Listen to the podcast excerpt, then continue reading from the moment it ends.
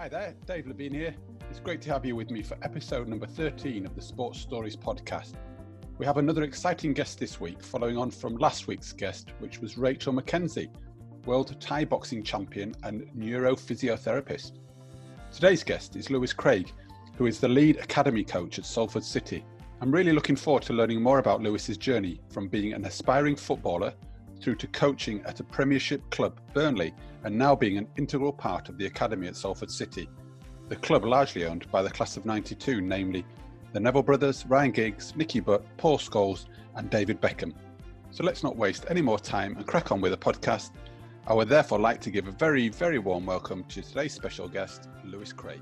Lewis, it's great to have you with me on the Sports Stories podcast. Thanks for giving up your time today during these strange times during the, the, the lockdown period. I've been reflecting back on when we first came together and we got to know each other, and it was way back in the days when you were at Burnley, uh, and I've followed your journey. I've been still quite close to where you've got to in terms of your work, and you're now, obviously now at Salford City. But without giving too much of your story away, obviously what I like is our guests to get a sense of who you are and the fantastic journey that you've been on, but also some of the insights that you've had. So I'd like to start us off with, can you give us a bit of a, a sense of your first memory of sport and then a little bit about your, your journey so far today? Um, yeah, no, uh, first, like I said, thanks thanks for having me, Dave. Um, yeah, it was it was an interesting chat. I think the first time we met in uh, in Harrogate that day, that's what, three or four years ago now. But um, yeah.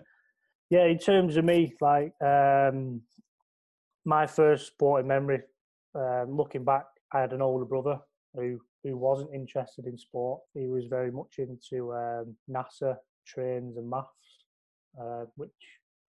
Um, kind of come full circle. We'll probably talk more about things like that now, but uh, I was dragged around all your Yorkshire train stations as a kid, Empsey, Haworth, places like that, on these like um, train spotting days and all that kind of stuff. And obviously my brother, we went to um, America as kids, to Orlando, went to the Space Centre and Disneyland and all that, so I was kind of dragged around that way, and then just started playing football in the yard at, at school.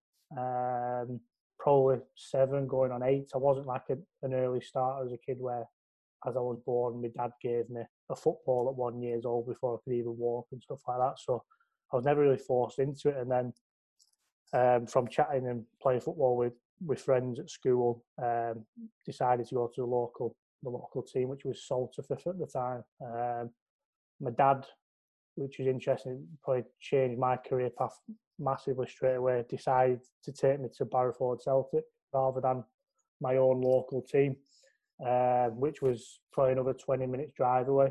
Barrowford Celtic at the time were probably the best grassroots team in the area in terms of recruitment, and um, lads that went on and did, did really well. So um, including people like Jay Rodriguez, I think, was in that side at the time, but the older age groups who, who went on to have a great career with Burnley and, and England.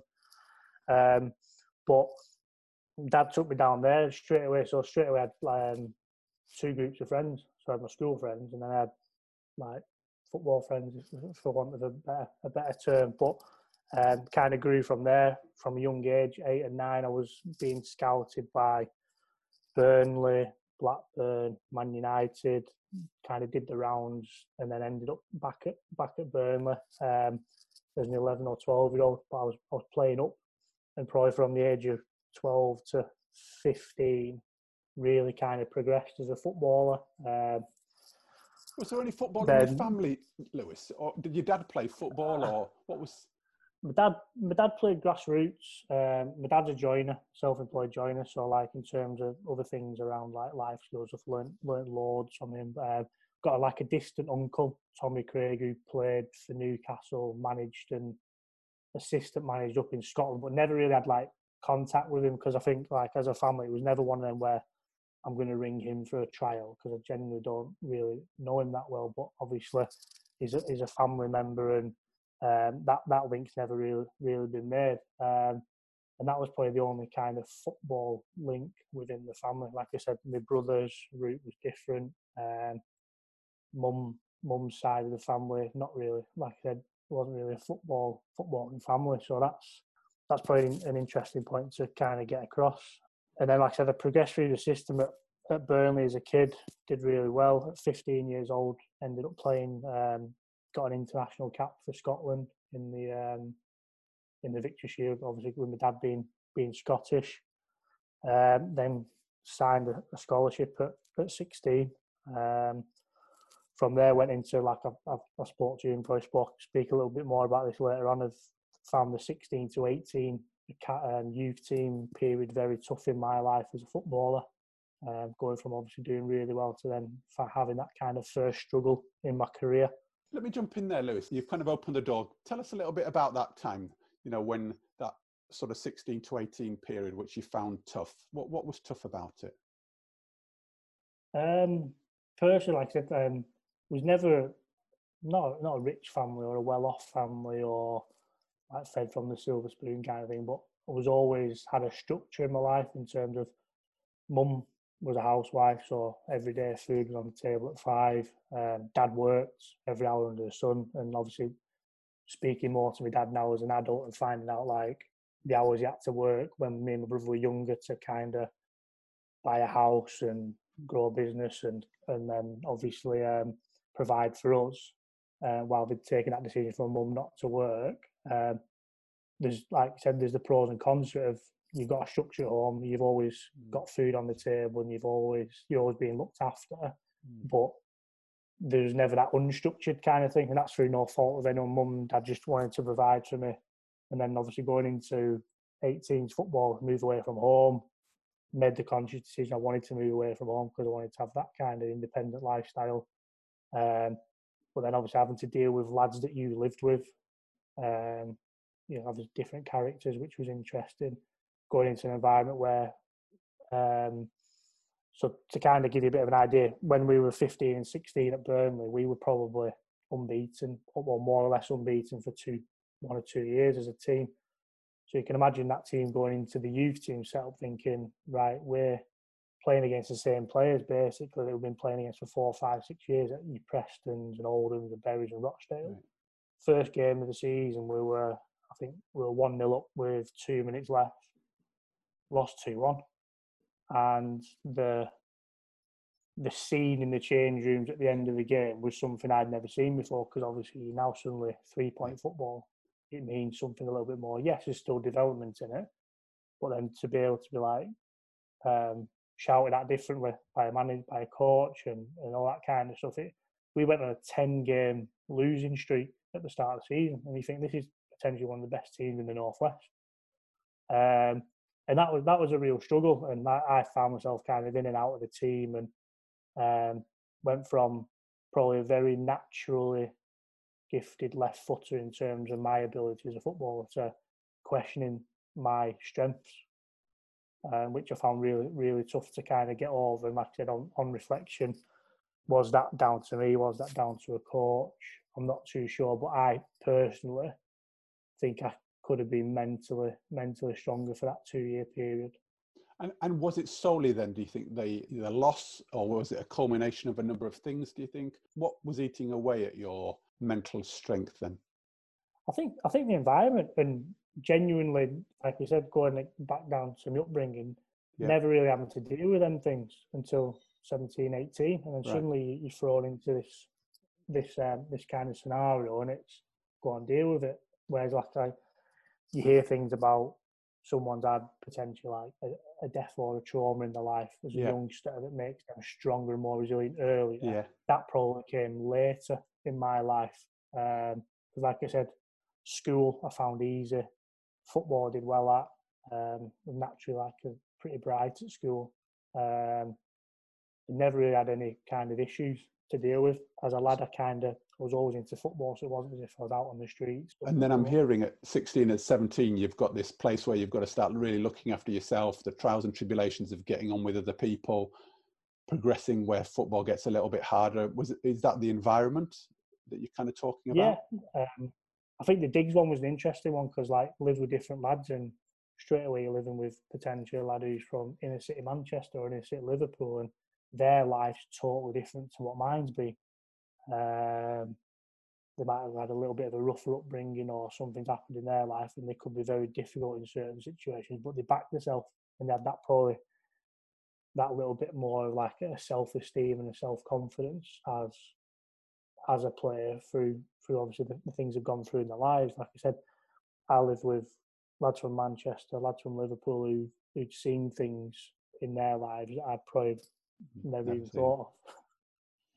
Wow, kind of a really impactful time of your career there, actually. Yeah, at the time, it's you don't really think about it. It's like you're just thinking, I want to be in the team on Saturday. I want to get better as a footballer. I want to get a professional contract. Um, but it kind of what I did after the first year as a, as an apprentice at Burnley was I got offered the chance to go to America for the summer. So rather than have an off season, um, a friend of a friend of my dad's was working in America with a like a an amateur club, and he just said. He came and met me and he said, come out, if um, if you want to train, train. If you want to coach, coach. If you just want to come out for four weeks and do nothing, do nothing.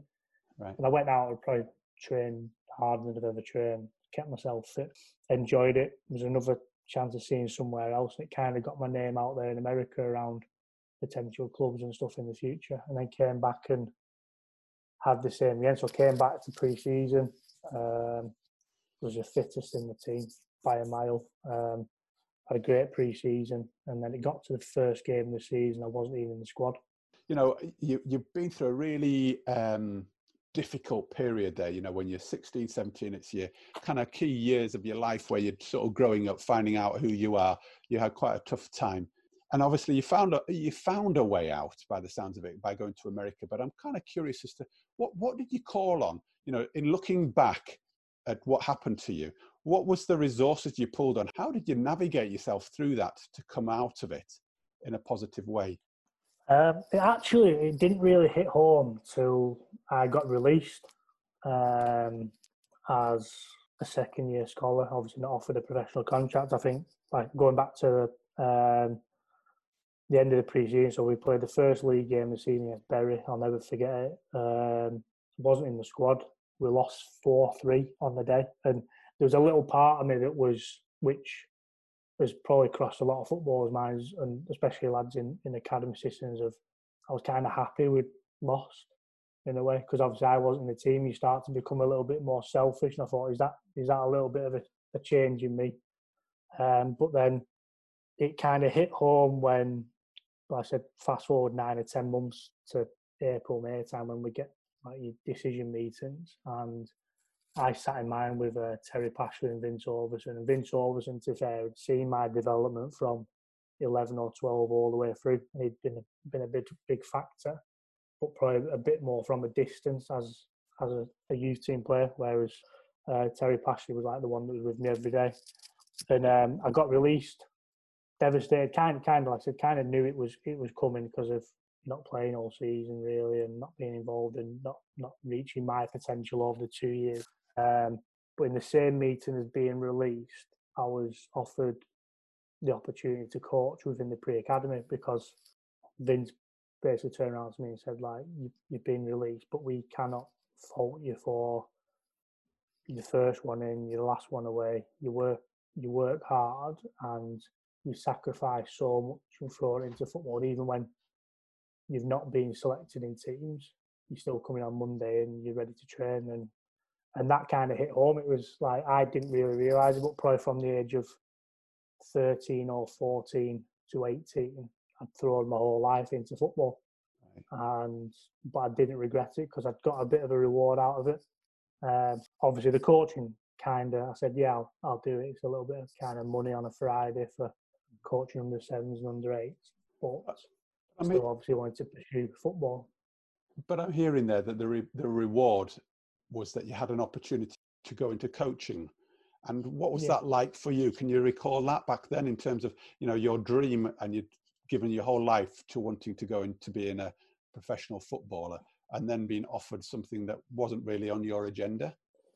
Yeah, no, it's um, it was like I say, it was an, it, in a way it was a bit of a nice meeting, because it kind of reaffirmed that someone had noticed the hard work I was I was right. putting in as a player.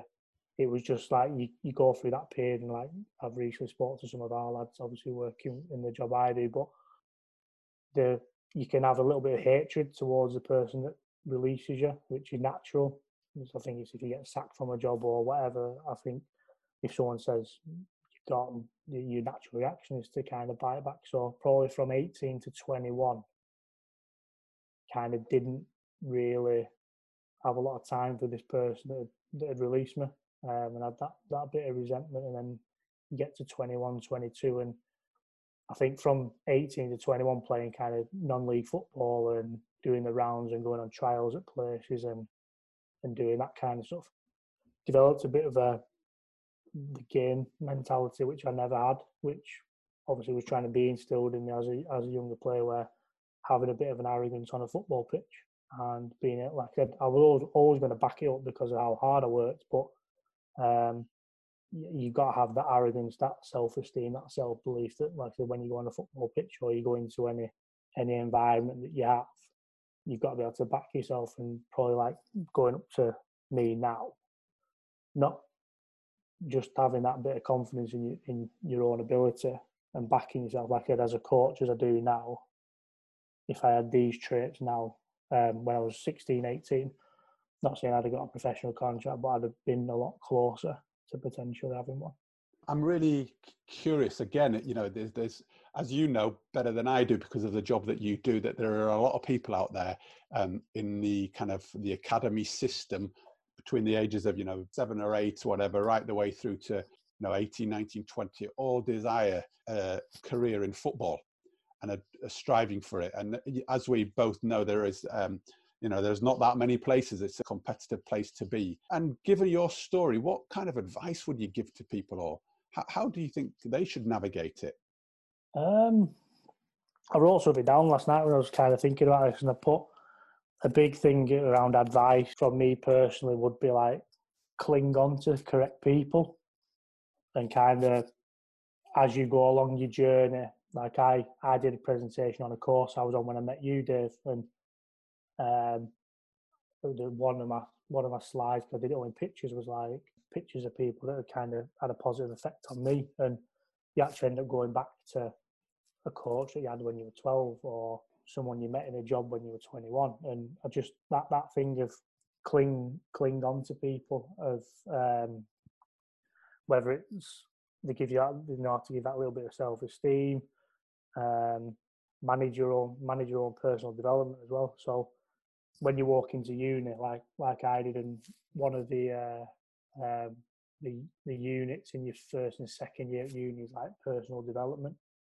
And a lot of students kind of laugh at it and go, "This is the one where I'm gonna, I'm gonna miss this lesson today because it doesn't mean anything." And I was thrown. I remember sat with my first uni lecturer, and I had no interest in uni the first year I was there. My mum dragged me, uh, made me do it, because she, she, she always um, stressed that like I was bright and I need to, need to pursue it. And it took me to get an injury in my second year of uni to actually get my head down and go, I can actually learn some, some really good stuff here and use stuff that's happened to me. But that lecture I had in the first year, he was throwing Jahari's window at me and all these other models, and I'm thinking, this is this is a load of rubbish. And then four or five years later, I'm picking it up, going, "Wow, that's I need I need to do this.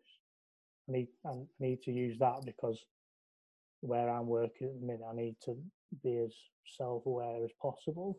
I also think there's a, there's a, I think obviously when you get older as well, there's a, there's a, a place where you love to have that little bit of naivety sometimes as well.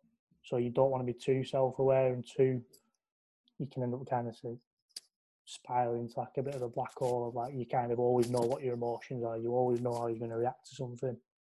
I've had times in the last couple of years as a coach where I've, I've, known what emotion I'm feeling or whatever, and just not being able to get out of it, and kind of like, I don't really want to know. I want to just like enjoy the moment and see where it kind of it kind of takes you. Um, but yeah, going back to like I said, I think the, the biggest one was, in terms of the advice, was like I said, cling on to the correct the correct people. Um, and how, and how how do you do that then, Lewis? Or how, how did you do that? Who's correct? Um, stu- a stupid probably little analogy was, two or three years ago, there was probably about twelve or fourteen mates. We had a night out. It was someone's birthday. Um, might have even been my birthday. And there was a lad that I used to work with at Burnley, and he was out, and he's someone who I've always kept in touch with since meeting him at Burnley and, and leaving. And we were just having a beer, and he turned around to me and said, like, there's no idiots here.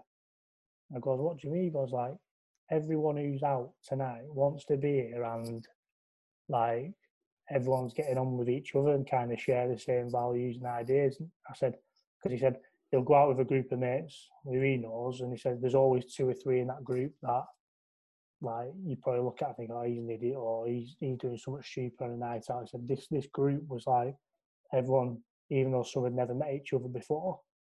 Um, and that probably sparked me to think about it a little bit and go, right, let's, let's how have I kind of created this little group around me? And like I said, going back to the other bit about per, uh, manage your own personal development, I make a point of speaking to people that I think are going to um, help me and um, help me progress in my career or in my kind of lifestyle. So um, I've cut people off. Um, and that's where you've got to have that little bit of a ruthless attitude sometimes. But I think the ones that you want to really keep close, you you, you make a, a conscious effort of keeping in touch with people. And you, you know, whether it's just a tech. You make me smile a little bit, because I think there's a, a lovely saying, isn't it? You are the sum of the three people you spend the most time with. And, you know, so it's there is something about who you surround yourself with and who you spend time with. Um, you know, and I think there's a, that's a lovely story, because I think for, for young people coming through a, a development pathway, wanting to aspire to be whatever, whether it be a footballer or a, you know, a, or an entrepreneur or a, just a great educator, whatever, there is something about the people you, you gravitate to and you spend time with, you know, which you, you, you've obviously either learnt by default or you knew what you were doing. And, and I'm just kind of, again, quite curious as what a guidance could we give to young people that might be engaging in this about how do they know who to spend the time with? How do they know who to surround themselves with? And how do we, how might we inform them? What would you say to some of the academy players that you work with now? I think, um, I think you've, you've got to know a lot about yourself first, yeah. And what, like I said, what, make, what makes you tick. Um, like mine, mine probably for the last ten, eleven years has been very, very career driven, because I've made a, a conscious effort to throw myself into this and, and get as high a level as I can. But on reflection recently and thinking about uh thinking about I've actually two of my best friends aren't even involved in sport, and it's I find that as an unbelievable kind of tool to speak to them on a different kind of aspect of life. And and that's that's probably taken a lot of work, because I think even yourself, Dave, when you met me three or four years ago, you're like, he's he's kind of really intense and he's he's in here. I think as you get older you learn to I think I think I can sometimes have kind of two personalities. Of I can maybe be a little bit standoffish sometimes when I meet someone for the first time, um, when I find a link or I understand that their values maybe match mine, then I'm in. I'm I'm kind I'm kind of all in. Um, but if I, I work out quickly that um, you're not worth my time, like it's it's not being horrible. It's not being. It's just you've got to, like you said to me, surround yourself with with them. them people that, that are going to benefit you the most. And that I've it's took me longer to work out some people sometimes, where I've maybe worked with someone or it's been a friend, and then the two the two-way conversations are a great one to kind of uh, judge for me if if you're the one that's always instigating a conversation with someone, or it's always you that has to chase them up, then and you don't kind of get reciprocated. It's I think that kind of gives you an answer sometimes, um, unless obviously you think it's beneficial that you need to work on that a little bit more. You're playing out for me brilliantly, though, in terms of actually the importance of your values. You know, the time I've known you, the importance of how your values underpin the work you do, how you do it, what's important to you. You know, you've got a very strong work ethic, which has been played out, and I'm, you know, I'm I'm putting two and two together here, but and maybe making five, but I don't think I am in terms of, you know, you mentioned your dad had to start really hard and grow a business and work hard at it and to provide for you, which he did, you know, and I, I think that sort of played through. And I, I'm I'm really curious again as how that's playing out in your life now. I'm hearing it um, play out in terms of the um, the work you're putting into driving yourself forward. You, you kind of use the term, I throw myself into this. How do you um, then relay that onto the people you work with? Um. Like that, that, like I said, sometimes it can challenge your values, and it's. I listened, it was interesting to listen to Eddie Jones say something similar the other day about they were talking about his staff, and like I, I've consciously chose to, to do this with my career. Some people are happy to go to work nine to five in a sports job, go home, they've got a family, brilliant. That's, and then I've probably I've got to have a little bit more like empathy with that at times. Um, but yeah, like sharing the same values with me. I think going back to even like my, not just my dad, my mum as well. Um, kind of, it was very difficult to get praise. Um, and I think that's rubbed off on me massively in terms of when I work with players. I work I work with a player day in, day out, and right.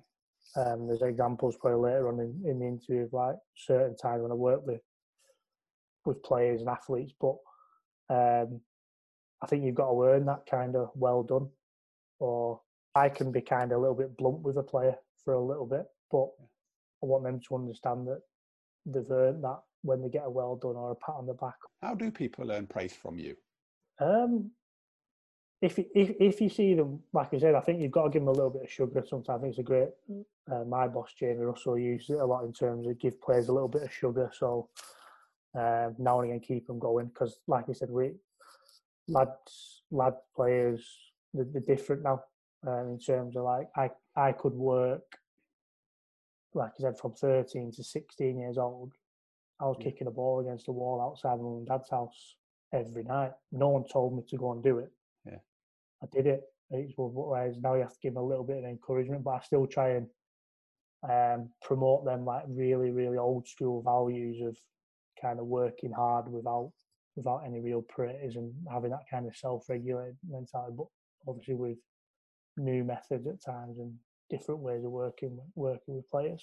Um, but it's it's something I've not got right yet. Like it's, I'm like I said, very, very strong in my values, and it's, I can get frustrated with, with players at times, um, because even though a player might be really good for our youth team, why can't he be striving to be at Barcelona's level or Real Madrid's level? And so you think you work hard, but look at this. And, and I think um, that's a skill. Obviously, find get, getting someone to to really want to be like self self motivated, mm-hmm. um, but like it comes from a lot of things: your upbringing, yeah, um, what's going on in your life, um, and like it, it, it just comes from my upbringing. It's not going to change me because, like I said, in in the past with, with parents and things, I wasn't given given stuff. Uh, I was provided for, so food on the table, but that the, the essentials I had, but the materialistic stuff, it was, well, go and graft for this. If you really want it, go and earn a way of making it. For me, Lewis, you know, you're, you've got a, a really unique position because you're actually, uh, um, you moved from Burnley into working at, at Salford City, um, and started an academy really from scratch. It was a blank sheet of paper. So, you know, there's not many places where you can really put your own stamp on it yourself and Jamie, as you mentioned before, and, and grow this through. You've been going at it, what, three years or so now, I think, is that right? Yeah, I've just, just finished the third season now. The, the third season. I'm hearing very strongly your, your values, and I'm hearing the kind of the tension between actually your values that um, have really driven a performance environment, or you, In, in your performance journey, yet actually the generation of young people that you're working with um, I, I haven't got some of those old school values or require a different way of motivating. So I'm just wondering, you know, how do you play out that at Salford? How do you work there to actually give them what they want, but also maintain who you are?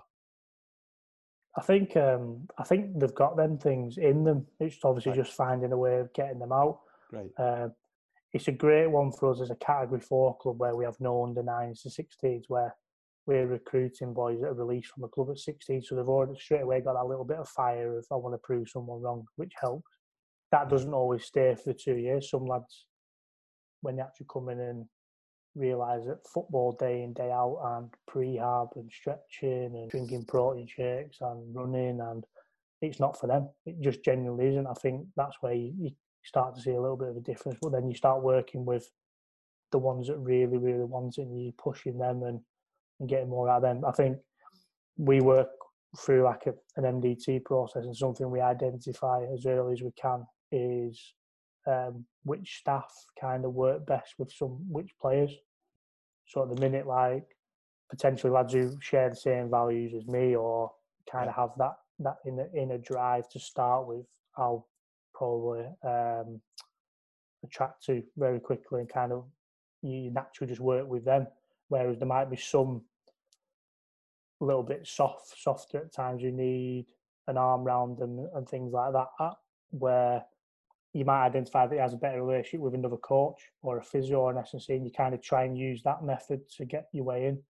Because um, my role has probably changed over the last eighteen months, where I've gone from really supporting Jamie in the running of the academy to I'm yeah. like the lead eighteens coach now. So when it comes to picking a team or um, putting a session on or driving a session, sometimes I I am probably become the least approachable one, because going from my experiences, if I get dropped by a certain coach, I don't really like that person for an hour, two hours, two days, whatever.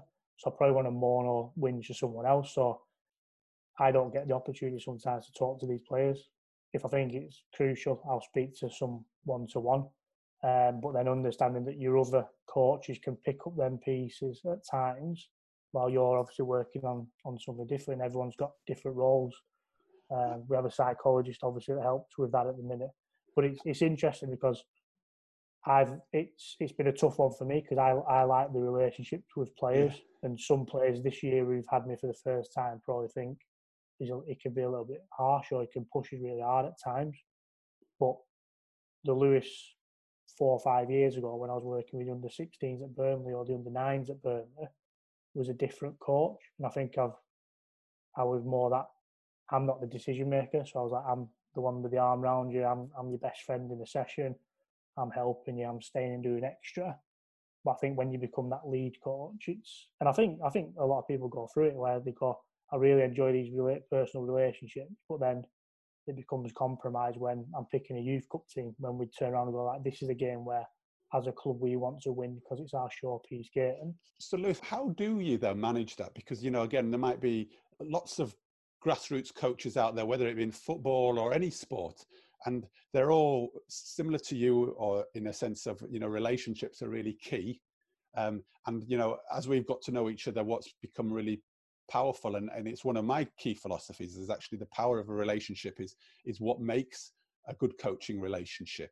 But yet when you when you throw in the ingredient of selection, and therefore how that might break it, how do you manage holding on to that relationship as best you can? Because clearly you've got to make selection decisions, um, and I'm wondering again what guidance we give, or how do you package it in your head, or how do you set it up in your mind that you can maintain that relationship with the individual player?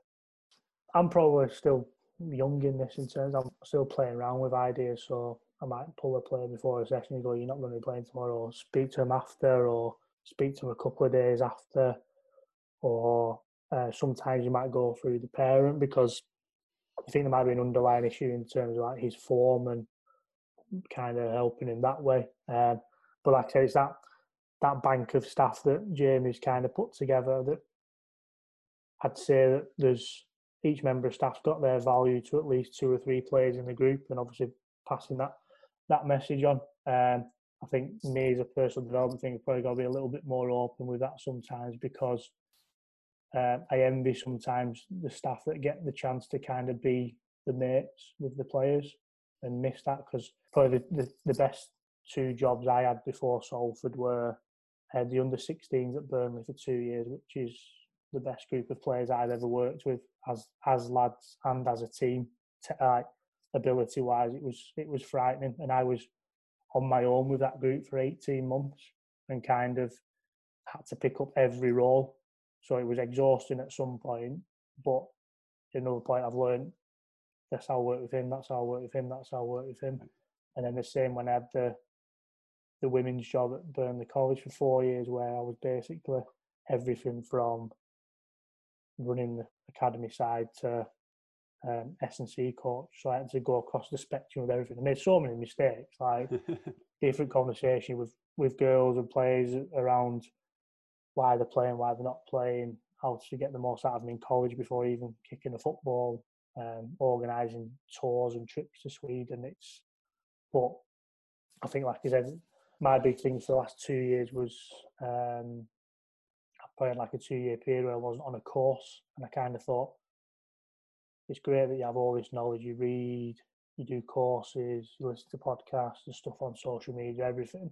But at what point do you actually go, there's all these millions and millions of ideas in the head of like um, integrated coaching, multidisciplinary coaching styles, everything. When do you actually go, right, I'm going to have a year of, I'm going to coach, I'm going to experiment with this stuff, and I'm going to see what works for me, what doesn't work for me. And I think coaching's kind of done that full circle now. It's gone, stuff around coaching styles is now loads of reading. It's like everyone has to be like games-based approach to now. It's, you know, you do what suits that moment to you in this, that in that time. And I think that's the big one now. Um, I love being on courses. I love the education side of, of coaching, but I think when do you actually go, right, I'm going to implement this stuff? What I'm hearing is you've come to a, a recognition that actually experimenting and, and trying things out and making mistakes and getting it right and getting it wrong is also learning. Yeah, you, you can, like I say, you can you can get yourself into like, like I said, spiral with the amount of coaching hours where you could put two sessions on, think, oh, they're great, and then you speak to someone who goes, oh, I do it this way. And then because they're really high up in sport, you go, oh, I've got to change everything again. And I think, like, we'll we'll probably speak about it more in a bit, but when I first met you that day, I think the amount of things going on in my head was, I was ready to pack it all in, I think. Let's change gear and go towards, you know, a one particular highlight of your career so far. What's the, the standout that's really landed and you think, wow, this is really dropping into place and it's uh, something you're most proud of? It's a little moment, to be fair. Um, I was um, I was coaching the under sixteens at Burnley at the time. Like I said previously, like yeah. as a group, I just loved it. Like, turn up to sessions, and I never had to manage the group in terms of like a tempo or um, the discipline side or anything. I think that's something really, something to hold on to, which at the time, I was just going along with it. I was a young coach. I'd been given this group and thinking, I'm actually really lucky to get this group.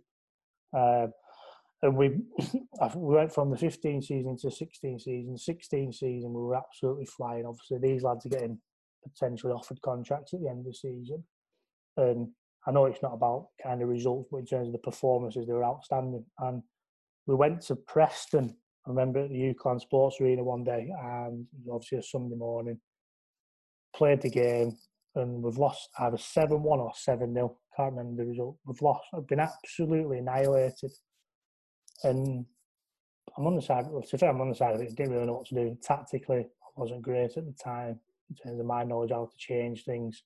Looking across at probably sixteen coaches at Preston who've been in the game for twenty years and just got, got outdone physically, mentally, tactically, everything you think of. And I walked, there's like a little bit of a walk from Preston's kind of shore pitch back to the little change rooms near the three G, and I'm walking back, and I've walked past a couple of parents, and like I said, as that young coach at the time, I was, I'd always talk to parents. I'd end up at a game for three hours after talking to parents. I was walking back to change rooms, and uh, and same again, I was I was there on my own that day, and a couple of parents made a couple of comments going, oh, are you, are you going to give him a bollocking now?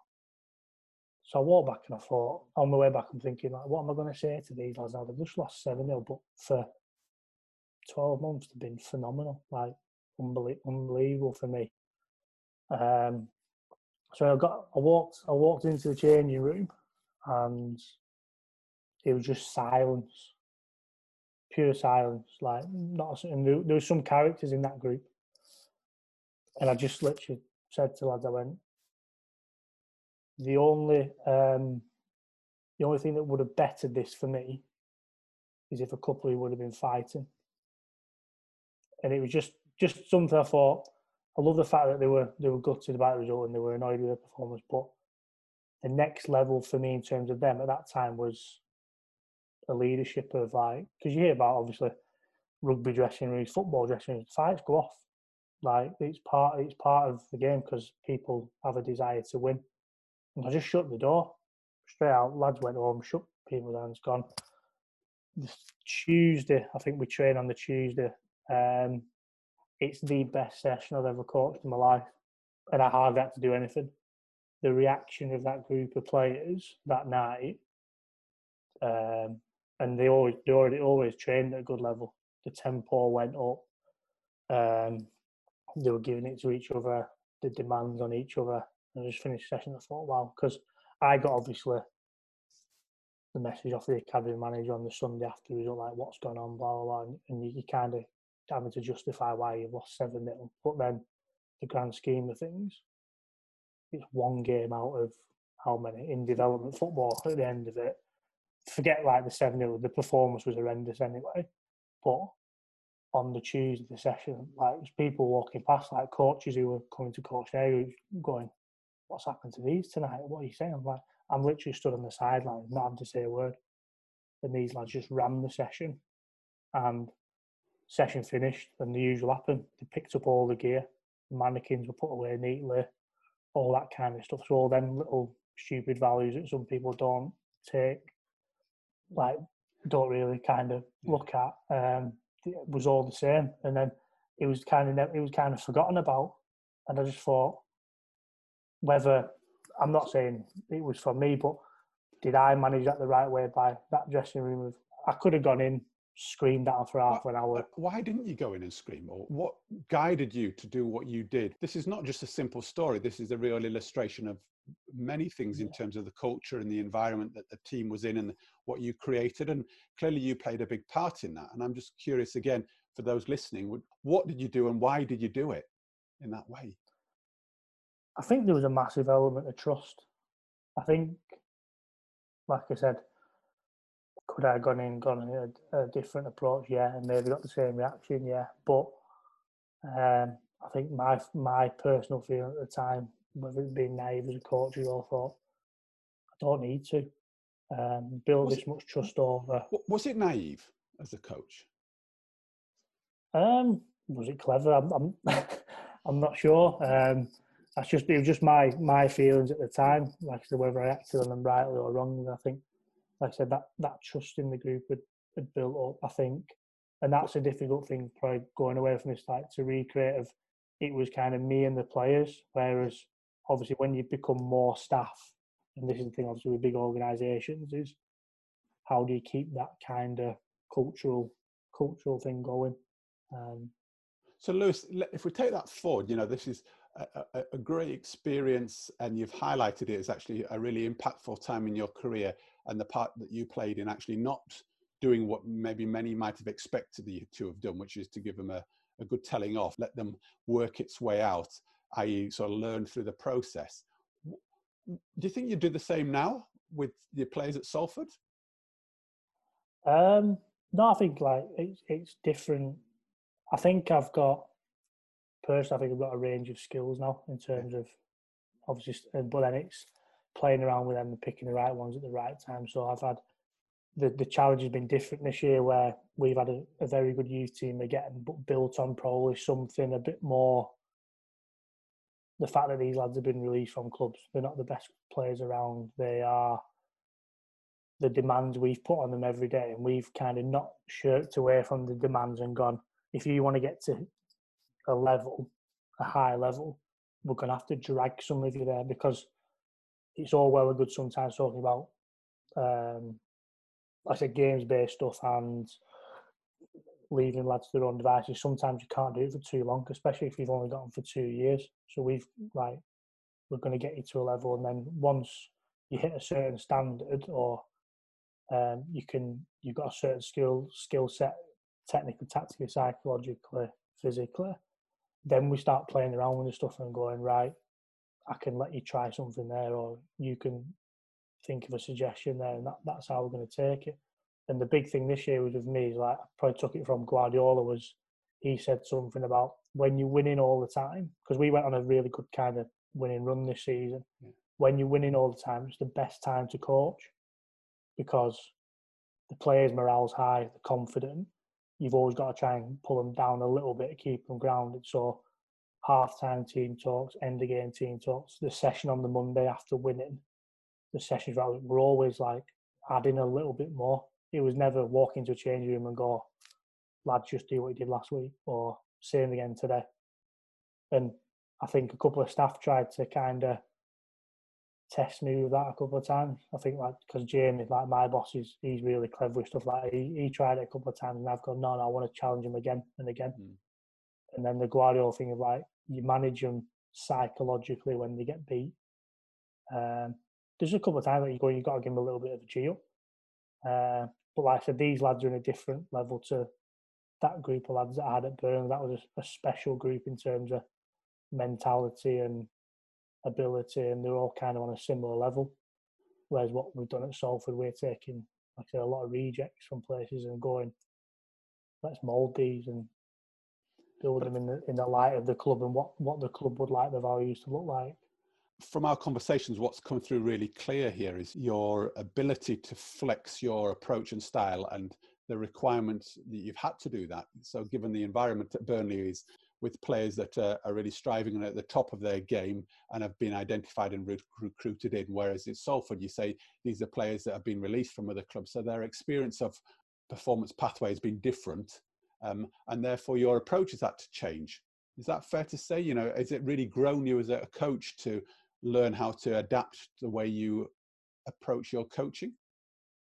Yeah, definitely. Like I, I had an appraisal with Jamie last last year, and he he come out and watched one of the sessions and said, oh, I love that, because they were doing a session and the level was not good enough, and I just basically stopped the session and started it again. And Jamie was like, sometimes they just need that, the the natural, like they can naturally drift into that that mode. So it's like I said, it's getting to that level where they understand it. I think how it kind of works with us at Salford a lot of time is the first year they find very, very tough um, in terms of the stuff we throw at them, the ideas, getting used to us, we getting used to them, they're buying, our buying to them. And then the second year, it's like, how are we going to run with this? Where are you going to take this to? Um, I think that's that's kind of the model we've used. I think you've you've really played out, again, the thought process of actually, yes, your players might dif- be different and have different experiences, but what are performance standards? You know, whether you're creating an, a category one academy at Burnley or whether you're developing academy from scratch at Salford, do you water your standards down? Do you water your approach? Is your culture still important? You know, you've talked quite a lot about the importance of trust in your group. Uh, do you think those things are as equally important, and how do you bring those in? Our, our culture is huge. It, it can only be, in terms of myself and others as staff, it can only be um, produced by how, how we work. Yeah. Uh, and obviously we've got the gaffer above us, who he's, he's been brilliant with me as well, Graeme Alexander. Um, and the, even the managers before that, in terms of Burnley and John, the, the work ethic is, is unbelievable. Um, and it was probably one of, the, one of the nice things I heard in a one-to-one this year with a player, one who's actually been released recently. Just asked about doing his review, and he sat down psychologically. Psychology was like, uh, you want to get up to the standards of, of yourself as a, as a coach, and uh, kind of get inspired by the fact that when, the, when I walk in in the morning at eight, I've seen that you as a coach have been here since half six or seven, and you're, and you're already working, which promotes that straight away. Because that is going, that probably again going back to these old school values where there's yeah, probably yeah. a lot more still now around flexible hours, and you don't have to be in at seven and stuff like that. But I, I believe personally, like it, it just sets sets a good standard straight away, and you're kind of asking lads to do stuff that you're not asking them to do anything that you're not not doing. And Lewis, how coming into a, a, an academy like Salford, which you know has high profile owners to the club, did that impact on you at all, or does that add a weight of expectation? Or, or and or how has their influence dripped down through the club into what you do? To be honest, like in terms of, I don't feel any kind of pressure from the top. The only pressure is probably myself and our kind of little unit of, of staff at work. But um, I was sold on it the minute Jamie rang me. I was probably Jamie rang me when I was at Burnley, going, "Would you like to come and help me at Salford?" And when he'd left Everton, and I kind of, on the phone, I said, I'll, I'll get back to you. But I knew, I just made it, I was like, tried to play it cool a bit, I think. I, I rang a couple of people, rang my dad. Had to explain it to my dad, because my dad was a bit like, Burnley to National League North. And I said, no, no, this is like the job that I wanted. And uh, yeah, and then over a couple of people like, yeah, no, it's it's a great one for you. But we kind of sat down at the start, and we got given this document that had been produced by obviously Gary Neville, the owners, and it was very much um, based around their values. They talk about relentlessness, being organised, good leaders, and stuff like that, um, good discipline. So we had we, we started running with this, and I said to Jamie, well, why don't we just build it based on these these five five key words? Um, so we started putting things together, and we were kind of going to Chris Casper and, and Gary going, you like this, you like them. They got, I think they got to a stage where they went, lads, you don't need to come and ask us every five minutes. We've got you in because we believe you can build something in our um, spirit, yeah. in line with our, yeah, our spirit and our aim. So they left us to it, and then kind of like we, we ran with it. And uh, it's easier. I, like I said, I've from looking now back at when I was at Burnley, there was transitions at times in academy managing, heads of coaching, and other jobs I've been in as well, lower down. I can imagine it's tough for someone to come in and try and change or mould mould values, and how do you, this outsider suddenly get everyone working on side. That's that's a, an unbelievable person with unbelievable personal skills that can go and do that, especially as like an academy manager coming at Burnley or any Premier League club, because you're not coming in at the top and running everything, because you've still got the manager, the chief exec, people above you. And where does that, that kind of fit? Whereas, like I said, we, from the start, were like, right, we're going to build it, build it on this. And I'm, like I said, come down to putting a session together or like picking a team. If it's if it's a toss-up between potentially, say, two players for a starting place in the in the Youth Cup, you probably come back to these values and go, which one's going to put, represented in the best light on on this night in the so, game.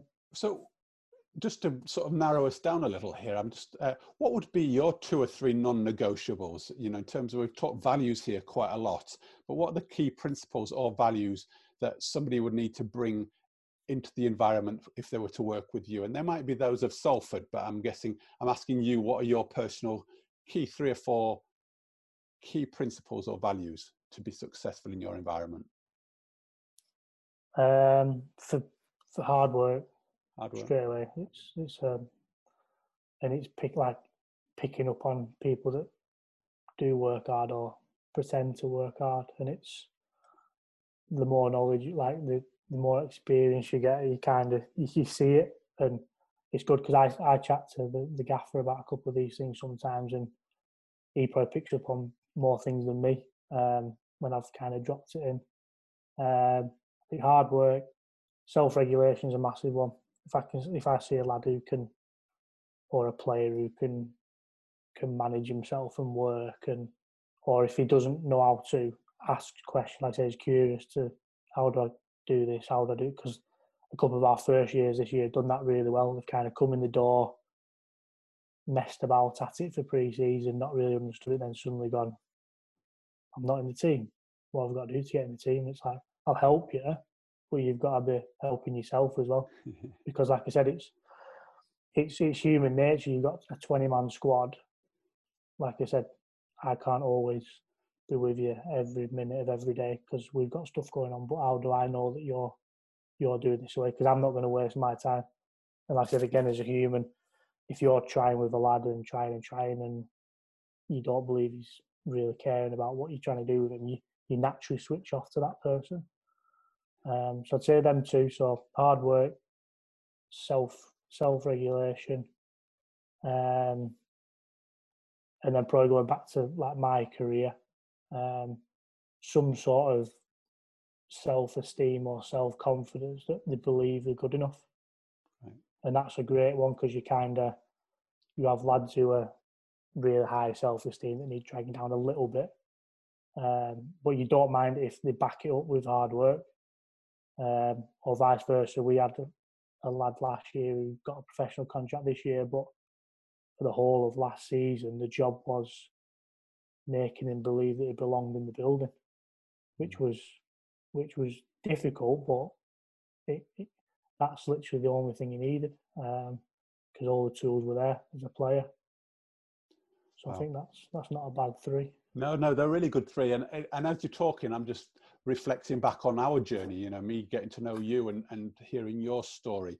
Um, and, you know, what's come through loud and clear just today is, you know, the fact that you've worked really hard from, from a really early age, put the time and energy and effort into it when training, but also it's playing out in the, in the job you've done and taken the academy from where it is to, to where it's at now. Um, at, at Salford, self-regulation I know has also come into you, and I, I know it's particularly challenging when our habits have been changed recently, but reforming new ones. And again, you've also played played to the idea of, you know, building in my confidence. And you, you actually said earlier on about really feeling that I'm a, a I can fill a space and I can be a good coach. And, you know, that was something which you maybe struggled a little bit with when you were earlier, but actually growing into your own shoes and actually feeling really worthy and confident. But I love your connection between the three of them, actually, that they all play off each other, that actually hard work and self-regulation can build confidence as well, and, and vice versa. So um, I think they're a great three. Um, what I would like us to do now, though, Lewis, is I'm going to really channel, channel you down, because at the end of the show, what I tend to do is, is ask some quick-fire questions where um, I'd like you to give some real great tips. Let's keep it short and sharp, um, but some great yeah. tips to, uh, to the listeners, because I think hearing your story and the purpose of the Sports Stories podcast is to to give some insight, to give some guidance, some inspiration, but give some real tangible tips to those that are listening into how they can navigate a journey, whether it's a career in sport or actually just navigate being involved and enjoying a lifestyle of, of sport. So my first question to you would be, given that I know you're a keen learner, somebody that takes things in, can you recommend uh, three or four books that have really impacted and informed your journey? Yeah, and I've probably gone down a little bit of a different route with this. So I've got uh, the one I'm reading at the minute, uh, Charles Duhigg, uh, The Power of Habit. Okay. I think it's a really interesting read around how we develop habits and routines, and which I think has been a good thing at this this yeah. time. Yeah, brilliant. Um, and then the other three, probably a little bit left field. So you've got uh, Michael Lewis, Moneyball. Yeah. So obviously the story of the baseball story around um, how they start to use stats. I think it's more the underlying thing of trying something different. And obviously people have probably seen the film. And then the other two are Lance Armstrong's autobiography. Uh, it's Not About the Bike, which I read probably ten years ago, before obviously the whole kind of drug scandal. But they are just reading about elite athletes and what kind of they're willing to do to be at the top. If yeah. you take away the The scandal. And then uh, a really interesting read, which is Michael Leahy, who wrote When Nothing Else Matters, which is a biography about Michael Jordan when he became the um, general manager of the Washington Wizards. Yeah. So he went from being like this all-star basketball player to being a general manager, and because the team was so poor, how he managed himself in terms of he was losing his head basically because people didn't work as hard as he did. And I thought it was it was an interesting book. I thought I dug it out the other day actually. Got four great books and with different stories behind them. Well, no, great, yeah. really good. Um, given the, the age that we're in as well and the generation you're working with, I'm curious as to what's been the most powerful and useful piece of technology that you call on? Um, as a as a coach, obviously Huddle. Huddle, where we clip and you have the opportunity to uh, to have conversation with lads when you're not at the training ground and produce produce clips for them, and they obviously they buy into it as well, which is great, and they start producing videos about themselves or teams and, and little things like that. And then I'm a little bit old school. I'm always up for a good uh, Excel spreadsheet. I think a few people know me as a spreadsheet sometimes for, for producing stats and things like that. Great stuff. Given we work in a performance pathway and in a performance environment, I'm also keen to hear, how, how do you prepare yourself to perform at your best, both physically and mentally? Um, running's a big one of mine. I kind of got myself back into a good routine of it recently. We've obviously been away, but it's been hard over the last couple of years with how much work we've been doing to actually get a routine of it. So that's, in terms of physically, the more, the more I run, the better I feel, and uh, probably want to get back into kind of racing and stuff at some point. And then mentally, I put down a couple of things about I feel probably more relaxed um, if I feel like I'm better prepared than anyone else. So if that comes to obviously coaching a session or taking a game or being in a meeting, um, if I've not prepared, then I know for a fact I'll feel a little bit maybe anxious or apprehensive, whereas if I've I've really prepared, especially like thinking of game planning and stuff like that, then I can, I can stand in the dugout and be like, I'm happy with the work that's, that's been put in. And it always kind of, same it kind of comes back back on my intrinsic motivation at the time. Great. A couple more here. Um, if you were to win the lottery tomorrow, how would you spend your winnings? I'd have to do something for my family. Uh, just in terms of looking after them, uh, probably get on the property, like in terms of property development, because obviously just make money from, even more money from that, and then just probably work around this, this business idea that I've probably spoke to you about over the last year or so, in terms of trying to help help other coaches and develop them as well. Great, I like that. Purposeful stuff, and, and again gives a real insight into our values and your values and what's really important to you. So thank, thank you for sharing that. That's great. Um, we touched on this a bit earlier on, but succinctly, um, what advice would you give to a, a teenage version of yourself? Um, I put I put that phrase again, that um, cling on to the correct people. I think I was I was big on that, and that's something that's come up recently. Younger self. Um, Manage your own personal development. It's it's yours. It's it's kind of, no one's going to turn around to you, oh, we need to develop you today. Um, and like I said, the more you can do that, the better. And then network and travel, which links in with, I think I, sp- I spoke to quite a few young coaches when I've done like bits of lectures at universities and stuff, and they say about going and doing a bit in America or Australia or whatever. I said, try not to be in, assumes I was like, try not to be in a relationship too young, especially with this job. Enjoy the eighteen to twenty-five, twenty-six, where you can use your job to get money and work all over, and then obviously look to link in with with other things. Um, but I think I think it does hold. It's it's a real kind of novelty one, but I think it, it holds a lot of uh, a lot of people back. And even through personal experience, I've I was offered jobs abroad at twenty, twenty-one, and decided not to take them, rightly or wrongly, but I was I was in a relationship in this country which I'm not I'm not in now. So what was the most important thing at the time? It's that that selfishness at times. There's something about the power of of, of being young and living, you know, when you can, yeah. Kind of stuff. Yeah, no, it's really powerful, good stuff. Uh, and a couple more questions then, just to finish us off. Uh, which three people would you say have been the most impactful people in your career to date? Apart from my family, because straight away I was just going to put my yeah. dad and my mum and everything, yeah. but um, the guy called Jerry Harrison, who's become a, a massive friend of mine, who has taught me, not by sitting down and, and like teaching me, but just by knowing the guys, the soft skills of a coach and yeah. how to work with people and be better around people and stuff like that. Um, mm-hmm. Martin Diggle, who was my first F A tutor, who Um, really kind of sparked me as a, a coach, especially around the mod, when I was doing like the mod two and the youth modules around, um, really, really challenged me and got me thinking as a as a coach. And then I'd probably have to go Jamie Russell, who he was the one that gave me the opportunity, like a platform to go, I want to be an eighteens coach. And he went, well, there you go. And then, especially in the last eighteen months, he's taken a lot of other work away from me to go, go on, go on.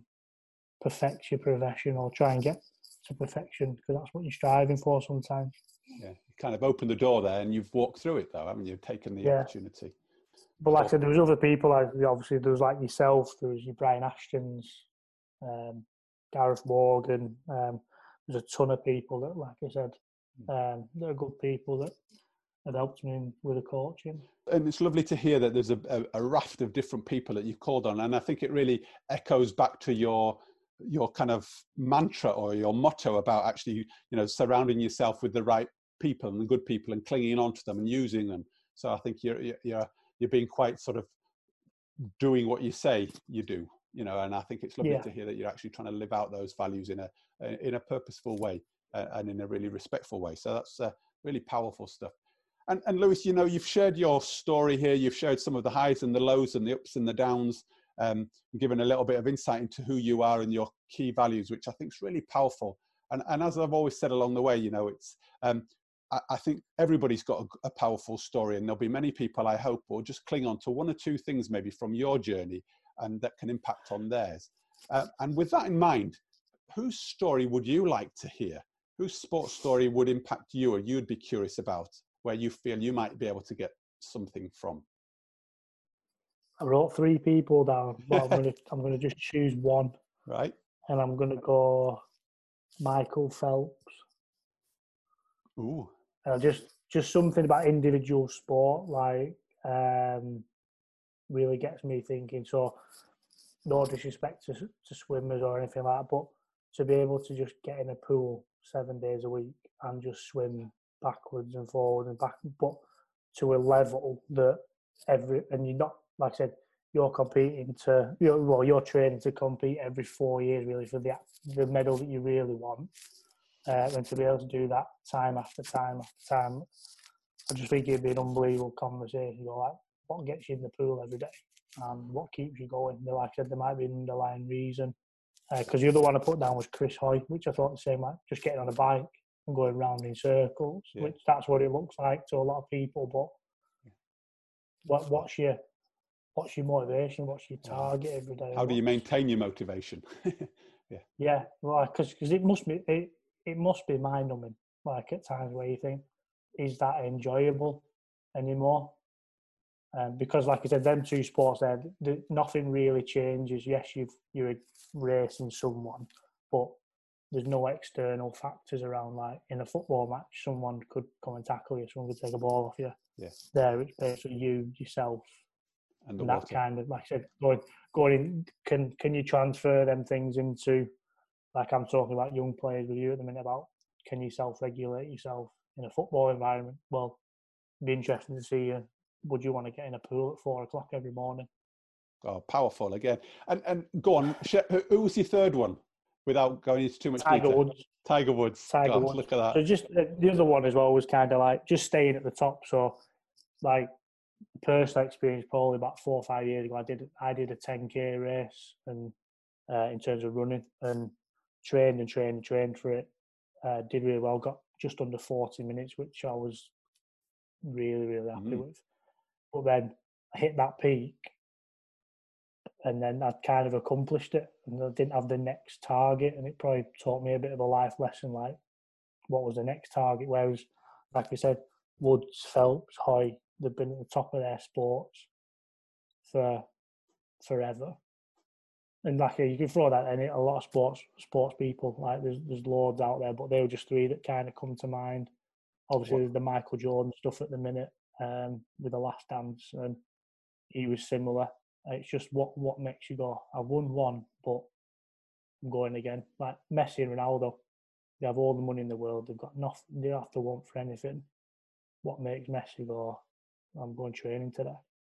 I've got a good friend who does some work in around the idea of, you know, serial winners. How do these people keep going again? And I think, you know, there's lots of stuff around, for me anyway, around The, the importance of having a goal and the purpose behind it, you know, and and we've talked, and I think you've shared about how you've repurposed yourself. You've come into a new job, you know, and you've gone again, you know, and also how do we help, how do we help our players and the people around us recognize, you know, you've got players coming back into Salford who, who might have been, um, you know, released from a club, and how do we get them back up again to go again, you know, and I think there's a really, really important piece here, which you've, you've highlighted for me.